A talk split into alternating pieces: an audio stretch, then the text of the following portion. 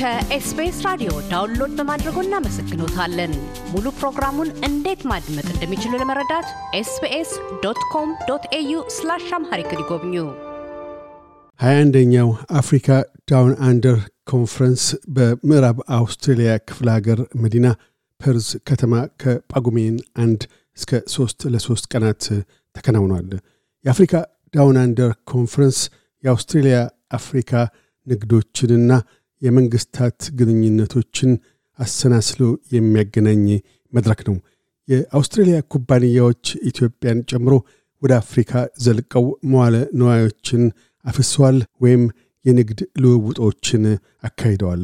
በአፍሪካም በኩል የልምድ ልውውጦችን ንግድና የውጭ መዋለ ንዋይ ፍሰትን ለመሳብ ዓመታዊውን መድረክ በአምባሳደሮቻቸው ሚኒስትሮችና የአገር መሪዎቻቸው በኩል ተጠቅመውበታል። በዘንድሮው የ21ኛው Africa Down Under ኮንፈረንስ ላይ ዋና ተናጋሪ የነበሩትም የቦትስዋና ሪፐብሊክ ፕሬዚደንት ዶክተር ሞክዊትሲ ኤሪክ ካቤትፊ ማሲሲ ሲሆኑ ኢትዮጵያ በማዕድን ሚኒስቴር ሚኒስትር ዴኤታ ሚሊየን ማቴዎስ ተወክላ ተሳትፋለች። በአውስትሬልያ የኢትዮጵያ አምባሳደር ሀደራ አበራም ተገኝተዋል። ይህንኑ አስባብ አድርገንም ለኤፌድሪ የማዕድን ሚኒስቴር ሚኒስትር ዴኤታ ሚሊዮን ማቴዎስ የሶስቱ ቀናት አፍሪካ ዳውን አንደርስ ጉባኤ ዋነኛ የውይይት አጀንዳ ትኩረቶች ምን ነበሩ? በጉባኤው ላይ የኢትዮጵያ አስተዋጽኦዎችና ተሳትፎ እንዴት ነበር? በሚል የመነሻ መጠይቃችንን አቅርበናል። የሚኒስትር ዴኤታ ሚሊየን ምላሽ እንዲህ ነው። አመሰግናለሁ ይህንን እድል ስለሰጠኸኝ እንዲሁም በአማርኛ ኢትዮጵያውያን እና ትውልደ ኢትዮጵያውያን በሚከታተሉት ሬዲዮ ላይ ይህንን ሀሳብን ለመግለጽ እድሉን ስለሰጠኝ እጅግ አድርጌ አመሰግናለሁ። እንዳነሳኸው ባለፉት ሶስት ቀናት በአውስትራሊያ ላይ አፍሪካ ውስጥ ያለውን የማዕድን ሀብት ወደፊት እና የአሁኑንም የልማት ሂደትን በሚመለከት ያሉ መልካም እድሎችና ቀጣይ ከአውስትራሊያ ጋርም ከአውስትራሊያ ኩባንያዎች ጋርም ተቀራርቦ መስራት ስለሚቻልበት እና ልምዶች በመቀያየር ሂደት ላይ የተለያዩ የአፍሪካ ሀገራት ኩባንያዎች ከአውስትራሊያ ኩባንያዎች ጋር በቅርበት የመነጋገር ልምድ የመለዋወጥ የአንዱ የአፍሪካ ሀገር ከሌላው የአፍሪካ ሀገራትም ልምዶችን የመለዋወጥ እድልን የፈጠረ ነው። አፍሪካ እንደሚታወቀው በጣም ትልቅ የተፈጥሮ ሀብት ያላት አህጉር ናት እና በተለያዩ ሀገሮችም ተወክላለች። የቦትስዋናው ፕሬዚዳንትም ጭምር በመክፈቻው ላይ ተገኝቶ የሀገራቸውን ሀብትና መልካም እድሎችን ለዓለምም እንዲሁም በተለይ ደግሞ ለአውስትራሊያ አልሚዎች ያስተዋወቁበት ሁኔታ ነው የነበረው።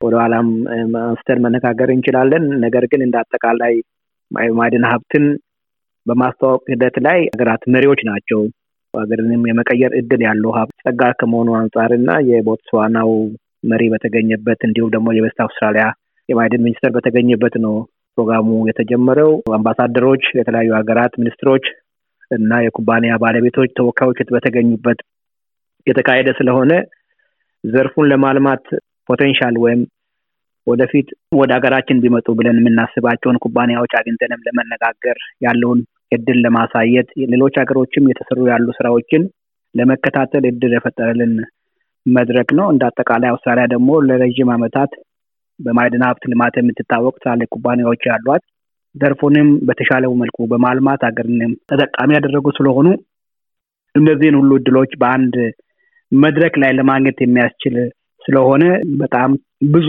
ብዙ ነው እኛ ገና ጀማሪዎች ነን። በተለይ የማዕድን ዘርፍ ልማት አንጻር ገና ብዙ ስራዎችን የምናልን በመሆኑ በሚቀጥሉት ሰላሳ አርባ ዓመታት ጭምር የሀገራችን ጸጋዎችን ማልማት ብንችል ወደየት ነው ማደግ የምንችለው? ሀገር ከዚህ ጸጋ በአግባቡ ማልማት ቢቻል እንዴት አይነት መንገድ ይዛ ነው ማደግ ያለባት የሚለውንም ጭምር የማየት እድል አጋጥሞናል።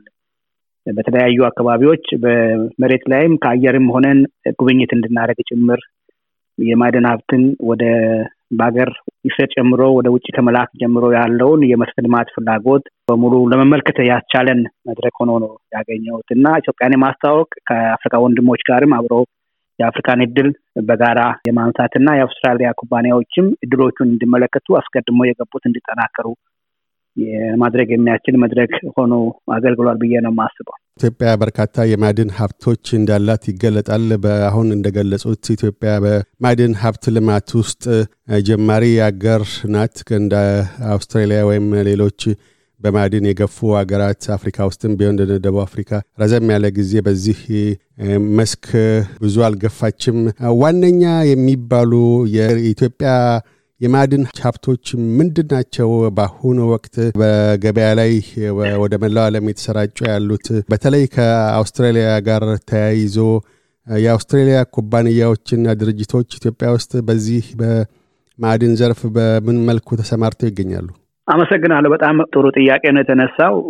ኢትዮጵያ በባህላዊ መልኩ የሚመረት ማዕድንን ለሺ ዘመናት ስታመርት ቆይታለች። ያ ማለት በአነስተኛ ደረጃ ለምሳሌ በትንሹ ብናነሳ ገጠር አካባቢ ላይ ከብረት ore ወይም ከብረት ማዕድን ላይ ብረትን በመስራት የተለያዩ ባህላዊ ቁሳቁሶችን በመስራት ለሺ ዘመናት የኢትዮጵያ ሕዝቦች ሲጠቀሙ ነው የቆዩት። ከዚህ አንጻር ያ ልምድ አለ። ግን ደግሞ እሴት ጨምሮ አገርን በከፍተኛ ሁኔታ በሚለውጥ መልኩ የማዕድን ሀብት ልማት መጠናት አለበት። ያ ተጠንቶ በተለያየ መልኩ በመንግስትም ይሁን በግል በተለይ በግል ባለሀብቶች እንዲለሙ ማድረግን የሚጠይቅ ነው።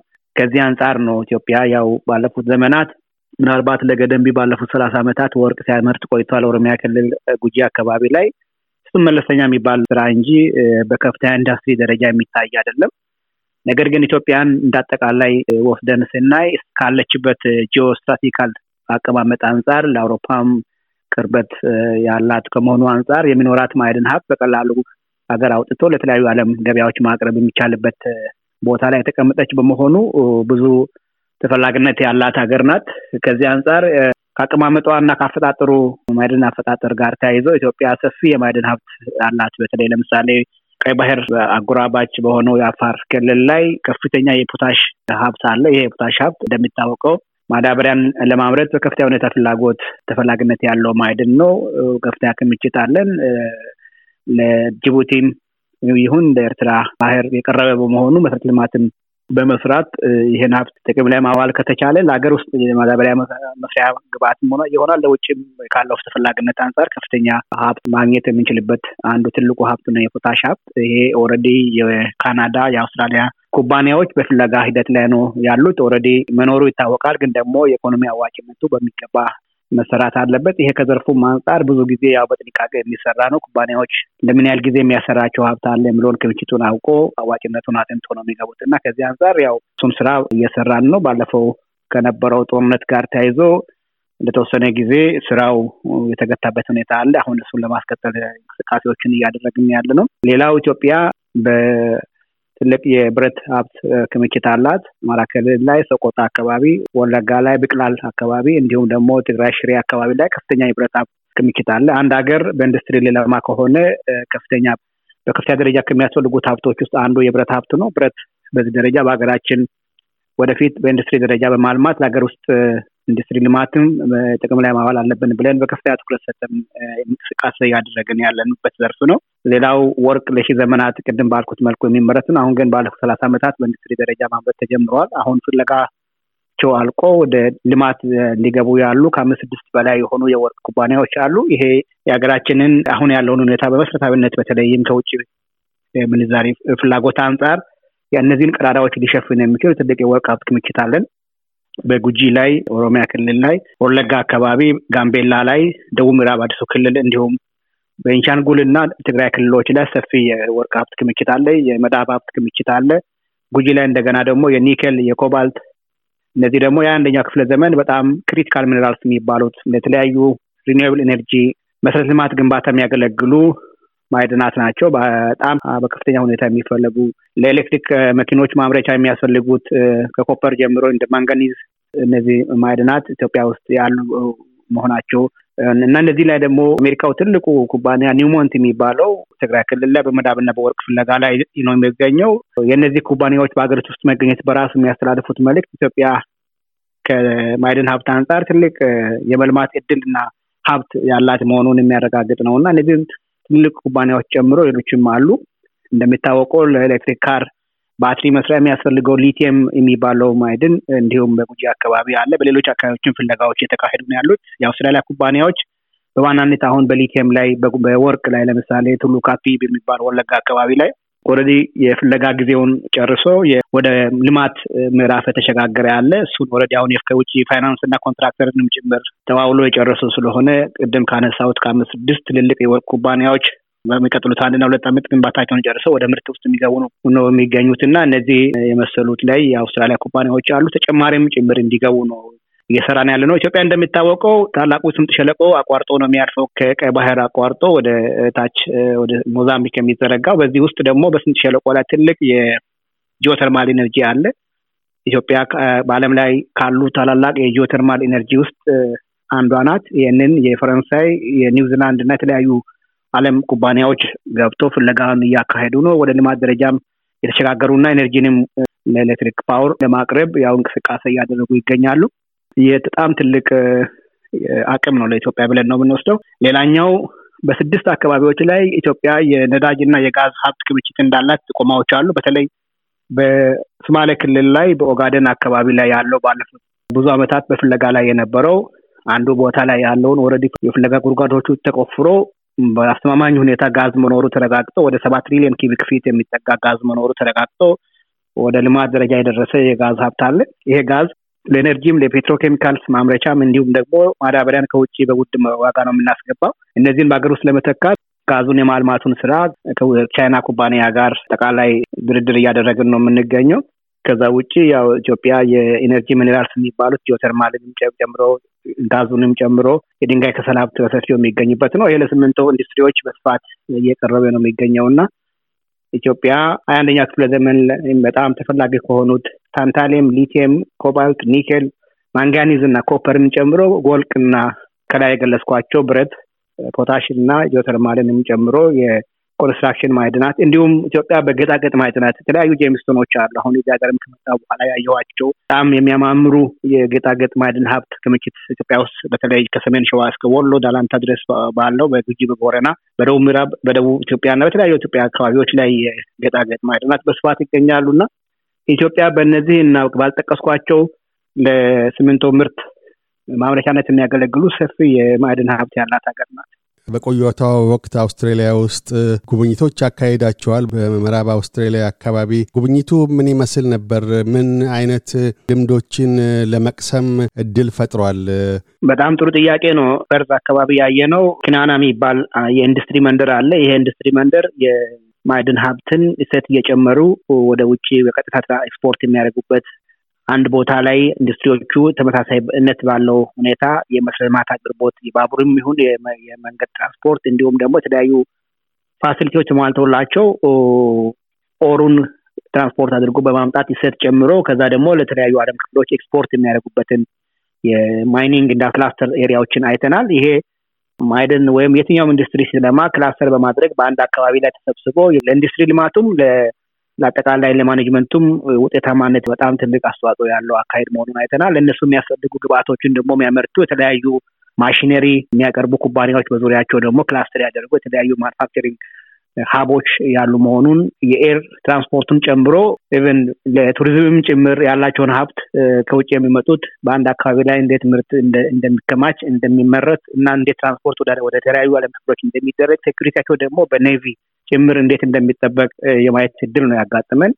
ስለዚህ እኛ ጋም ለትራንስፖርት access ምክንያቱም ትልቁ ጥያቄ ለዓለም ገበያ የምታቀርበውን ምርት በአንድ አካባቢ ላይ በማምጣት በማምረት ጨምረ አገርን በሚጠቅም መልኩ እንዴት ነው ኢንዱስትሪውንም እያለማህ ትራንስፖርት ስርዓቱንም ተወዳዳሪ በሚያደርግ መልኩ ማሳለጥ እንደምትችል የሚያሳይ ነው የነበረው።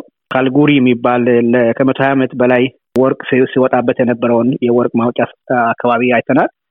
ይሄ በጣም ትልቅ ትልቅ አይንን የሚከፍት ነገር ሆኖ ነው ለመቶ ዓመት እና ከዛ በላይ ወርቅ በማውጣት ውስጥ ያሳለፉት አሁንም ለሚቀጥሉት መቶ ዓመታትም ሊቀጥል ይችላል የሚል ነገር ነው። እኛም እድሉን በዚህ ደረጃ ትላልቅ የወርቅ ይሁን የተለያዩ ማዕድን ማውጫዎችን አስፍተን ማየት የምንችልበት እነዚህ ልምድ ያላቸው ኩባንያዎች ደግሞ በሀገራችን መጥቶም ያለሙበት ከመጡም እንዲቆዩ ማድረግ የምንችልበትን ለነሱ ምቹ የህግና የአሰራር ስርዓትን መፍጠር በጣም ትልቅ ጉዳይ መሆኑን ያየንበት ነው።